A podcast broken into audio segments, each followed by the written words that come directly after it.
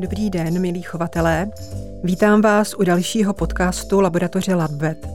Dnes bych chtěla pokračovat v cyklu Jedno zdraví a tak ve studii vítám pana doktora, který toho u nás asi nejvíce ví o parazitu, který se jmenuje Toxoplasma gondii.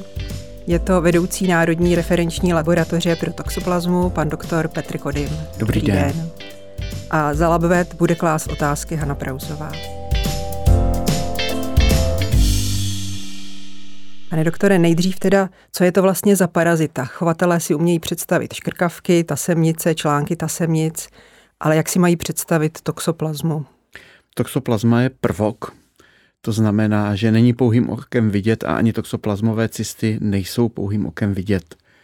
Eh, je, eh, je to intracelulární prvok, to znamená, že celý svůj život tráví vlastně v tkáních svého mezihostitele.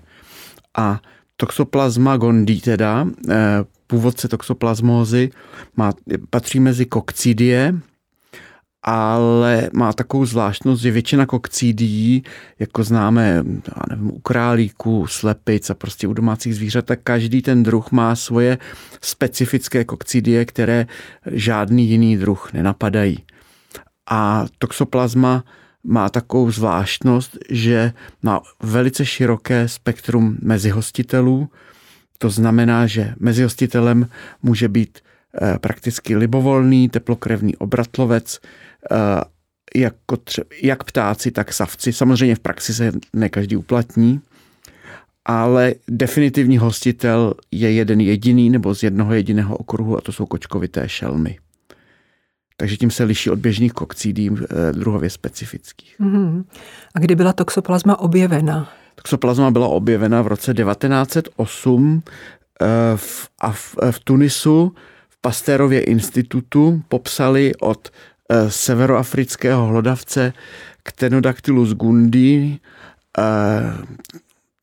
tak to, toho hlodavce můžete teď vidět třeba v Pražské zoologické zahradě, tak od něj pode, popsali tohoto uh, parazita jako uh, původně leishmania, potom toxoplasma gondii. Uh, časem se vůbec se nevědělo, že by to mohl být nějaký významný parazit, protože bezvýznamný hlodavec někde bez významných končinách. Nicméně se ukázalo, že vlastně může napadat i člověka a ten jeden z těch prvních vlastně případů eh, světově zaznamenaných proběhl eh, v Praze, kdy oftalmolog Janků popsal případ eh, novorozence vážně poškozeného, který v 11 měsících zemřel teda na, na svoji infekci. A Eh, on získal i histologické preparáty, on byl oftalmolog, takže se zabýval hlavně postižením oka, ale až teprve dodatečně prověřením těchto preparátů, které patřily vlastně, eh, že ten eh, parazit je vlastně ta již dříve popsaná toxoplasma gondii z toho Gundyho, tak se prokázal vlastně první případ toxoplasmózy u člověka, první případ kongenitální toxoplasmózy, protože tam byl přenos teda z matky na plod a první případ oční toxoplasmózy na světě. Vyšlo to v časopise lékařů v českých v jazyce českém a je to v světě citováno. Takže tím česká věda přispěla. Výrazně. A existuje nějaká představa, jak vůbec je tento parazit starý? Jestli třeba neexistují i nějaký nálezy, já nevím, u mumí v Egyptě v souvislosti s chovem koček? U mumí v Egyptě to popravdě řečeno nevím. U mumí v Egyptě se zjistili spíš jiný, jiný paraziti jako schistozomy a podobně, které jsou tam výraznější, ale určitě ten eh, parazit eh, starý, ale fosilní nálezy prostě nemáme. Hmm. A jeho rozvoj pravděpodobně u lidí souvisí i teda s tím chovem koček. No určitě. Ne? A jeho, jeho rozšíření celosvětové? Rozšíření je celosvětové, přičemž eh, se to trošku liší, jako prevalence u člověka se liší podle kontinentů a podle zeměpisné polohy. Na severu eh, je, je prevalence většinou nízká, směrem k jihu přibývá. v Evropě, v evropských zemích je ta prevalence kolem 15, 20, 30, 40% jako nej, nejnižší třeba v Anglii, tam je 10, ale ve Francii se dříve uvádělo 80, teď už to asi není pravda, ale těch 40 tam třeba bude. Potom velice eh, vyživný z hlediska toxoplasmozy kontinenty Afrika. V tropické Africe je 50-80% prevalence není, není výjimkou. Naopak třeba jihovýchodní Asie a tam ku podivu zase ta prevalence je nízká a zřejmě to možná i souvisí se systémem přípravy jídel, že tam všechno jako hodně vaří. Mm-hmm. Jakým způsobem se přináší toxoplazma? Um, existují vlastně takové tři přirozené a jeden nepřirozený způsob přenosu. Ten eh, První eh, přirozený, to je vlastně eh, přes kočku. Kočka uvolňuje oocysty, což je produkt eh, pohlavního cyklu toxoplazmy. A ty, spo, ty oocysty musí nejprve vysporulovat, nějakou dobu 2, 3, 4 dny si musí počkat a pak jsou teprve infekční. A těmito oocystami se může nakazit vlastně i člověk a může se jimi nakazit i kočka, ale je to stavěno tak, aby to bylo primárně určeno na toho mezihostitele, mezi člověk, mezi něž člověk teda vlastně patří.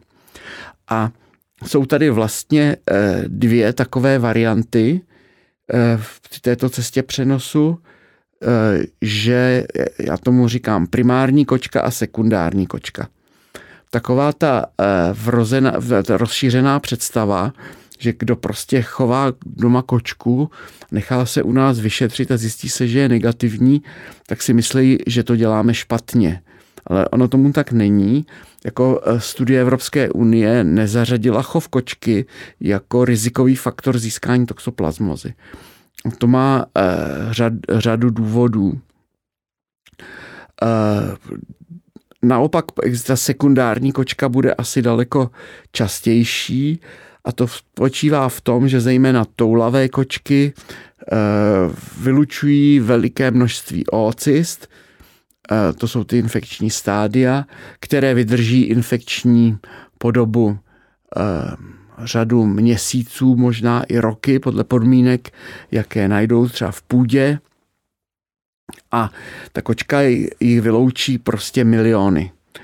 A potom ten, kdo třeba se tam eh, hrabe v hlíně, ušetřuje zahrádku, přinese si mrkev, nebo děti si hrajou na pískovišti, olíznou si prst, tak eh, v podstatě se může nakazit, aniž by nějakou kočku choval nebo aniž by kočku viděl.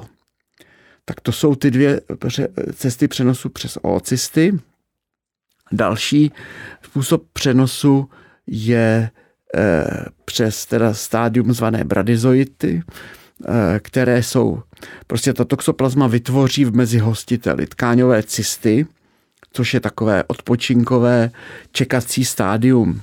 Ty, ty, ty bradyzoity v těch olcystách čekají, až toho mezi hostitele sežere nejlépe teda ta kočka nebo tygr nebo prostě nějaká ta kočkovitá šelma a cyklus se může uzavřít a mají času dost, vydrží v podstatě po celý život toho mezihostitele. Takže podobně člověk je v tomto cyklu teda trošku slepá větev, protože málo koho dneska už ten tygr sežere, tak uh, stejně tam ty ocysty, ty tkáňové cysty jsou a uh, člověk uh, jsou třeba, mohou být i v mase, já nevím, jatečných zvířat různého typu, a když někdo pozře nedostatečně tepelně upravené maso, tak uh, může získat ty uh, tka, uh, nakazit se prostřednictvím těchto tkáňových cyst.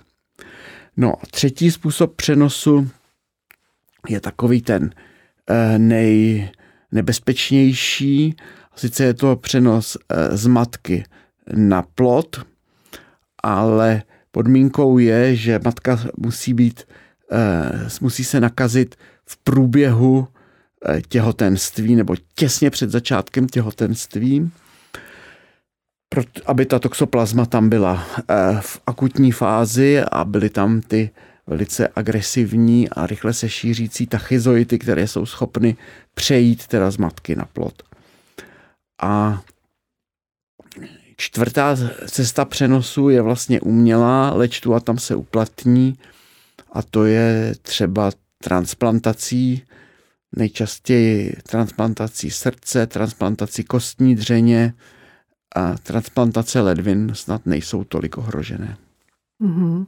A vyšetřuje se to teda nějak před tou transplantací? Vyšetřují, měli by vyšetřit vlastně dárce i příjemce a protože při, to, při té transplantaci vlastně ten e, příjemce je, e, když je negativní, když není infikován, nemá vytvořenou imunitu. Mm-hmm. To se podle protilátek. To se pozná podle protilátek a každý, kdo prodělá toxoplasmózu, tak má eh, trvale mm-hmm. prostě vytvořenou eh, doživotní imunitu a prakticky doživotně má protilátky, byť i v velmi nízké hladině. A už je chráněn. No a tady při, po té transplantaci, když ten příjemce chráněn není a ještě se tam provádí vlastně imunosuprese za účelem, aby neodvrhnul ten štěp, tak ta toxoplazma tam má prostě volné pole působnosti. Mm-hmm. A je možný, že někdy během života, když eh, dojde k nějakému onemocnění člověka, tak eh, dojde i k aktivaci těch tkáňových cyst, co má ano, v sobě? Ale to souvisí s velice drastickým oslabením imunity, eh, protože tam ta imunita naše po imunokompetentních dospělých lidí Eh, je proti té toxoplazmě velice dobře funkční, takže si s ní snadno a lehce poradí, ale eh, když dojde k výraznému oslabení té imunity, ta vlastně eh, ta, tox, ta imunita donutí ty toxoplazmy, aby přešly do těch tkáňových cyst, které jsou chráněny prostě rezistentní a jenom netroufnou si vystrčit nos vlastně toxoplazmy z té cysty, sedí někde ve svalech nebo mozku nebo tak. No ale jakmile ta imunita klekne, ale ne jako trošku, protože ta imunita mm-hmm. samozřejmě kolísá, ale velice výrazně, když se sníží třeba počet CD4 T lymfocytů zhruba třeba na desetinu normálu, tak eh, potom ta imunita už to neudrží. Toxoplazma vlastně se eh, konvertuje z těch bradyzoitů zase na ty agresivní tachyzoity a může způsobit celkovou infekci. A nejčastěji se to stává, tohle co třeba u HIV pozitivních pacientů, ale může to být i třeba nějaký důsledek nějaké drastické léčby, kde přese používá imunosuprese nebo ozařování. Nebo, tak. Mm-hmm. nebo i chemoterapie mm. může to taky způsobit. Ale to není jako ne, až tak běžné. Ne tolik. A pravděpodobně i u koček tohle to může nastat, že předpokládám, že kočky trpějí na retroviry, podobný mm. jako teda HIV, takže když u nich dojde kočičí k rozvoji AIDS. kočičí AIDS, přesně tak, tak, tak předpokládám, že taky se může i u koček, který jsou ano. doma, mají cysty jenom v sobě, takže se to může znova rozjet. Takže asi majitelé by v takovém případě, když mají takhle nemocnou kočičku, měli být opatrnější, že může být vylučovatel cyst. No, ta kočka za normálních okolností vylučuje cysty jenom jednou za život. To období trvá jeden, maximálně dva týdny. Nejčastěji si tím projde, když je ještě koťátko. A, a potom má ta, zase taky celoživotní imunitu, že když s tou infekcí přijde do styku, tak e, vlastně se jí ubrání a už znovu nevylučuje. A výjimkou je teda třeba takové to nějaké imunosuprese, mm. to se prostě může stát, asi nevím, jak je to časté, myslím, že až tak moc ne. A když tak i to vylučování je v té době jako není tak masivní, jak je kratší a tak dále. Hmm. Nicméně ten chovatel by samozřejmě od té kočky určitý rozumný odstup měl udržovat. Obzvláště něco jiného, když je těhotná žena. Hmm. Že? Já vím, že veterináři se na nás obraceli, že řešili, že přijdou, eh, že paní otěhotní a jestli maj, že, jim, že přinesli mycinu k veterináři, že aby ji teda utratili. Tak hmm. veterináři vím, že byli jako striktně proti tomu, protože ta mycina za to nemůže. Hmm, přesně tak. No, já doufám, že už přece jenom osvěta je taková, že tohle to už dneska lidi moc nepožadují, ale někdy chtějí vyšetřit protilátky u kočiček, což hmm. je zbytečný. Na nejvejš teda jim vyšetříme ten bobek, jestli zrovna není No, ale to už zítra to může, pozítří to může být jinak. Že jo? Hmm. Ale prostě v každém případě by ta těhotná eh, měla v podobu teda těhotenství udržovat eh, ke kočce trošku jako odstup. Asi by neměla. Tam je důležitá věc, že ty oocysty jsou, těch něk, jsou infekční až za několik dní. Mm-hmm. Takže by tam nemělo nic zůstat, je. vynášet ten záchod rychle. Měl by, to dělat, vyklidit. měl by to asi dělat někdo jiný než mm. ta mhm. těhotná žena. Uh, muckání asi tak ta kočka je samočistící, že jo, takže, takže jako tam riziko nehrozí. Mm-hmm. Jde o to hlavně, jakým způsobem ta kočka je chovaná. Jestliže je chovaná prostě v bytě, kupu, eh, kupovala by, teď vlastně nesmím prozradit, jak se jmenuje ten, to krmivo, abych ještě nedělal tomu reklamu, jak to tam říkali, no tak taková kočka nevidí myšáka celý život a nemá se vlastně kde nakazit. Takže to riziko je tam minimální. Leč potenciální riziko je lepší určitá opatrnost, ale rozhodně kočku ne, mm-hmm. ne, neutrácet. Mm. A syrové maso dávat kočkám. Pomůže přemražení? Ano, přemražení, ale to se týká i jako podávání lidem, že jo. Mm-hmm. Uh, přemražení říká se taková jako dva dny uh, při minus 18 stupních by to mělo ty mm-hmm, tkáňové cysty jako devitalizovat. Aha. A jaké dezinfekční prostředky se proti ním dají použít? No, s dezinfekčními prostředky bych to, eh, to není snadné, protože ty, ty ocysty jsou velice velice opevněné, vlastně takové, takže já nevím, prostředky typu savo, chloramin a tak zajisté fungují, mm-hmm. ale co, co do nich budete jako namáčet, jako doma vytírat tím, to asi nemá smysl, že jo, protože ty ocysty se tam asi těžko tak nějak válej, takže to potenciální riziko je buď to z toho masa, to koupat v savu nebudeme a stejně tak eh, třeba, já nevím, Eh, mrkev nebo kořenová zelenina, která eventuálně by mohla být kontaminována, tak asi nevím, jestli si ji bude někdo namáčet do dezinfekce. Jo. A stačí opláchnutí? Opláchnutí a v případě teda toho vyššího rizika u těch těhotných žen by asi bylo nejlepší to voškrábat. Že? Mm-hmm. Takže se jich zbavovat spíš takhle mechanicky, mm. než jako asi by kvůli tomu nejedla zeleninu. To, Stejně je to z nějakých velkopěstíren, kde ta, to riziko té kontaminace je malé. Mm-hmm. A jaká je u nás v naší republice prevalence? Kolik lidí se tak setkalo? No. Nebo jaká je šance, že se člověk setká s toxoplazmou? Uh, bohužel už nemáme momentálně jako aktuální data, která jsme měli uh, v dobách uh, když se prováděly serologické přehledy, že se vyšetřovalo eh, takový jako výběr eh, výsek z populace, aby to odpovídalo jejímu rozložení. A to bývalo tak, že asi eh, třetina žen a čtvrtina mužů měla protilátky proti toxoplazmě.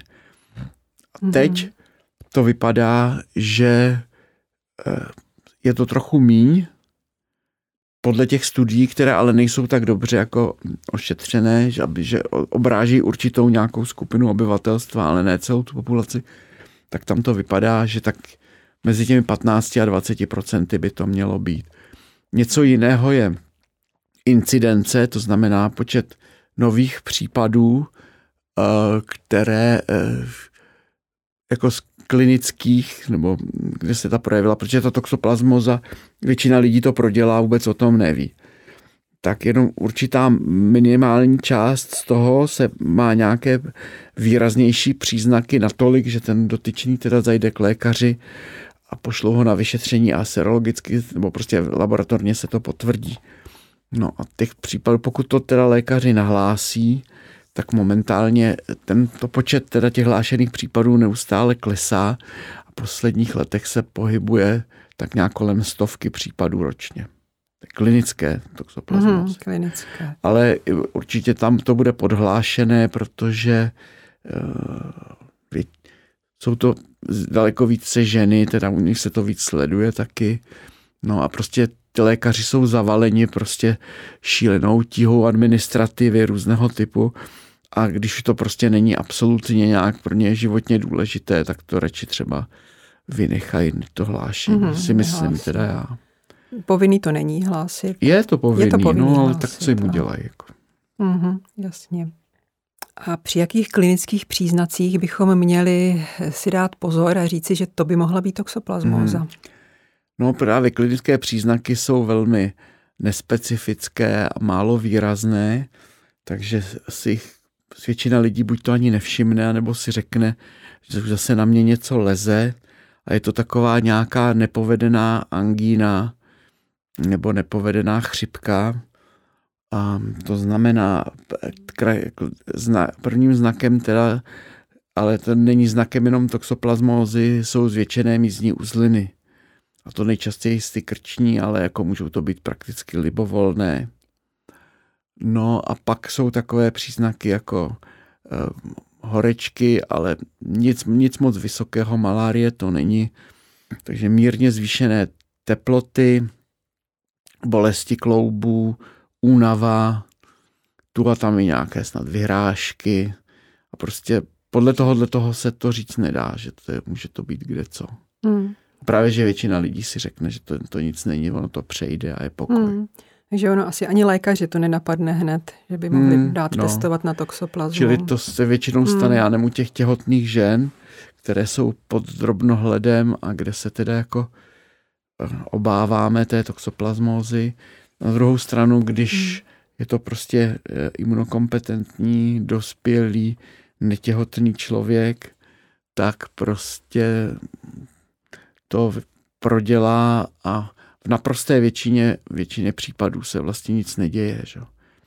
A výjimky teda, že ten průběh je těžký, že ty teploty jsou vysoké, že ty bolesti, ty uzliny přetrvávají dlouho, ty bolesti jsou jako výrazné a tak, že to je nepříjemná nemoc, tak to je malá výjimka. Spíš a, a těžko říct, čím to jako je. Pravděpodobně to bude stavem imunity toho, kterého člověka, že tam vždycky probíhá zápas toho parazita a té imunity. Taky může být třeba jako jaký kmen toxoplazmy to je, nebo tak, ale to není nějak v, té, v našich podmínkách teda potvrzeno. Mm-hmm. A ty klinické příznaky jsou vyvolány tím množením těch zojtů. Ano, tam, to jsou v té akutní fázi prostě je toxoplasma ve, ve stádiu tachyzoitů, ty prostě se roz, šíří po celém těle, obsazují, přenáš, přenášejí se vlastně v bílých krvinkách, je cirkulují po celém těle a zachvacují veškeré orgány. No a to způsobuje ty klinické mhm. příznaky, mm-hmm. jenže tato toto období jako radostné pro tu toxoplazmu netrvá tak dlouho, protože ta imunita se rychle zpamatuje a zatne ty toxoplazmy tipec. Mm-hmm. A ty cysty v tkáních eh, nemohou vyvolávat třeba nějakou autoimunitní odpověď organismu? Právě, že oni nevyvolávají moc auto, vůbec ani odpověď eh, organismu, protože oni jsou maskované a oni jsou například pokryté Eh, endoplazmatickým retikulem toho hostitele, mm-hmm. takže ta vlastní, jako ten, ten organismus váhá a není, není si jist, jestli je to teda vlastní nebo cizí. Ten metabolismus je minimální, takže něco vypouští, ale málo. Takže jako aby ten hostitel proti tomu zaútočil nějak prostě imunitně, to, to ne, na, na tohle to nejde. No a to se snaží se naopak neprovokovat, aby přečkali mm. teda do toho kýženého konce vlastně. A autoimunita myslím, že tam jako celkem mm. nehrozí. Takže ty protilátky, které přetrvávají celý život, jak jste říkal, tak ty jsou vlastně z té akutní fáze ještě. Není to no tak, ne. že by ten imunitní systém byl pořád ještě nastimulován? Po, pořád malinko je stimulován, je. že jo? to je vlastně mm-hmm. takzvaná nesterilní imunita, že eh, původce je přítomen, ale tak oni musí metabolizovat, něco vypouštějí, nebo někdy se může stát, že nějaká ta cista praskne a ten obsah se vyleje ven, mm. takže prostě imunita přiskočí, má takový braný cvičení, prostě zlikviduje to. A to ji stimuluje, že se udrží teda eh, na té hladině připravenosti a v případě kontaktu třeba s novou infekcí, tak dokáže mm-hmm. jak účinně zasáhnout. A je léčba náročná? No, léčba v první řadě není, protože eh, léčba je možná teda eh, v akutní fázi, když jsou tam ty tachyzoity. Tachyzoity jsou sice agresivní a nebezpeční, na druhou stranu nic nevydržejí. Takže máme léky docela účinné, které jsou schopny teda tu eh, v té akutní, tu akutní fázi jakoby vyléčit, zlikvidovat tachyzoity, ale toxoplazma je mazaná a tuší, že se něco takového stane, takže e, stačí zalézt do cyst a transformovat se v bradyzoity a tam už na ní žádná léčba vlastně nemůže. Mm-hmm. Takže my nevyloučíme z těla, ale ty klinické příznaky se třeba zmírní to, no, nebo no, no, vymizí. To by, tak by to mělo být, ale je to, dělá se to hlavně teda u těch těhotných žen. A mm. když jsou příznaky jako vážnější, tak se ta léčba provádí takhle. Mm. Takže v podstatě nějaká ta doporučení pro těhotné ženy, to už jsme říkali. Dávat si pozor se. teda na nedostatečně tepelně upravené maso. Potom se říká taky, že ne jako úplně košer, ale když má prkínko a nůž, na kterým krájí maso, tak že by na tom neměla hned mm. taky krájet zeleninu, že by se to, to takhle mohlo. To, se, mm, to, co se kon, to platí konzumuje. pro salmonelu a No, to platí, to je tak asi běžný. pro všechno no. tak nějak jako stejné. No. A e, tom e, maso teda, ono asi to, co se prodává v hypermarketu z těch velkochovů, tak to asi příliš moc jako e, infikované často není ale spíš z těch domácích chovů tam dříve bývali králíci například vysoce mm-hmm. zasažení a teď v poslední době už to tolik taky není. Mm. A e, máte nějaký přehled, nebo existují nějaké studie, jak je ta zasaženost právě u zvířat, pet zvířat, nebo i těch domácích zvířat? Sleduje se to? E, občas dělá třeba e, veterinární univerzita v Brně teda dělá občas takové studie, ale zase je to vždycky jenom v nějakém jakoby konkrétním, konkrétním chovu. No, dřív se to tady, tady naše laboratoř to dřív dělala na jatkách třeba mm-hmm. a opravdu záleží na konkrétním chovu, eh, který to je, když je prostě zahrádka, prasátko, seno, kočička, králíci, tak to tam jako takhle cirkuluje, ale v těch obrovských halách záleží, jestli tam jsou třeba potkani, nebo přesně se to může přenášet, ale mm-hmm. kde jsou krmení vlastně umělou stravou a teď moc dlouho si tam nepo, ne, ne, nepožijí, protože eh, jak ty slepice, tak asi i ty prasata tam prostě nej, nežijí tak dlouho, aby měli dost času se nakazit, takže ta, to riziko je tam pak samozřejmě menší. Ale dřív to bývalo někde i v desítkách procent a teď myslím, že už je to daleko méně. Mm-hmm.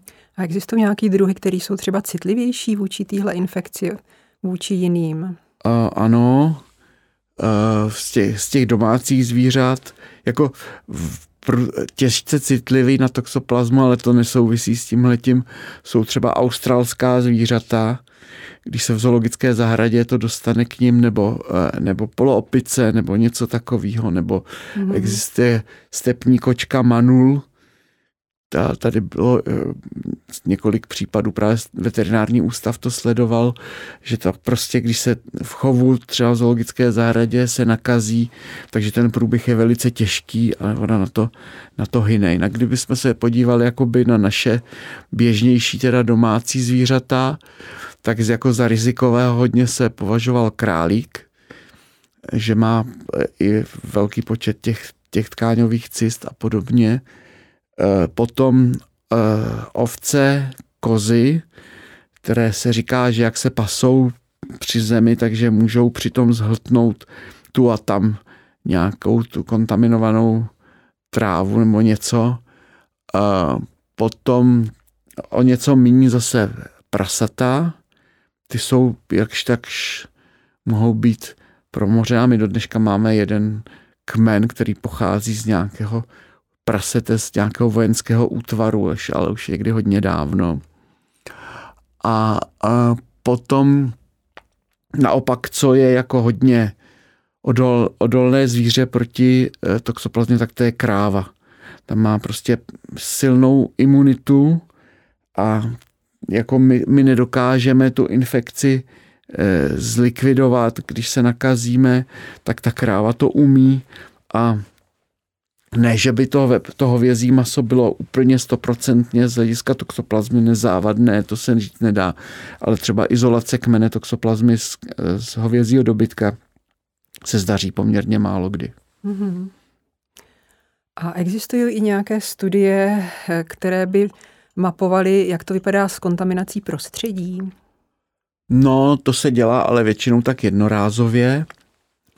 Ehm, teď to také částečně provádí celoevropsky. Máme projekt eh, Toxosersis eh, z projektu One Health a tam zjišťují kontaminaci i třeba, já nevím, nějakých těch salátů a takovýchhle rostlin. Jinak u nás se dělal občas třeba, že sledovali pískoviště na eh, přítomnost teda oocyst toxoplasma gondii. To je poměrně dost náročná procedura, protože těch oocyst tam většinou není zase tolik. Mm. A uh, tam se ukazuje, že jako ta, ně, několik, tak já nevím, třeba třetina, čtvrtina těch pískovišť teda byla nějak kontaminovaná. Ale to je vždycky zase lokální, kde, kde to zrovna dělají tu a tam. Nějaký jsou, nějaký nejsou. A jinak celosvětově to dělali v Americe a ve Francii. Prostě eh, existuje taková studie o tom, kolik se ve Spojených státech chová koček, kolik ty kočky vyloučí za den eh, trusu. To jsou prostě to asi to nepamatuju, ale jsou to prostě tuny a e, ty se potom roze, roz, rozprostřou po, té, po tom prostředí a já nevím, dělali izolaci, e, to nebylo teda u nás, že prostě v nemocnici e, z půdy prostě se snažili izolovat e, toxoplazmové e, ocysty, nebo aspoň eh, DNA, teda prokázat přítomnost a ta, ta, ta zamořenost byla, já nevím, několik, několik těch cyst na, na každý metr čtvereční. Jo, to je takový ta uh, mánie, co se z pohledu teda parazitologů nelogická, že se uh, toulavé kočky soustředují do nemocnic, tam je i krmějí a hlídají No a právě ty toulavé kočky mohou být jako rezervoárem této hmm. infekce. A zrovna v té nemocnici asi tam chodí e, pacienti, pro, kterých by ta, pro které by ta toxoplasmoza, kdyby tam nějak čapli, tak by mohla být docela problémem. Mm-hmm. Že asi nejlepší prevence je držet ty populace toulavých koček pod kontrolou. No. To je, a spolupracuje se takhle nějak s těma spolkama na ochranu zvířat? to nás nikdo takhle nekontaktoval z těchto důvodů. Hmm. Tak jo, takže náš čas vypršel. Bylo to moc zajímavé povídání, pane doktore. Moc vám děkuju. Přeju vám hodně úspěchů ve vaší práci a nám všem, abychom se dokázali ubránit toxoplasmóze. Děkuji, nashledanou. Já děkuji za pozvání a nashledanou.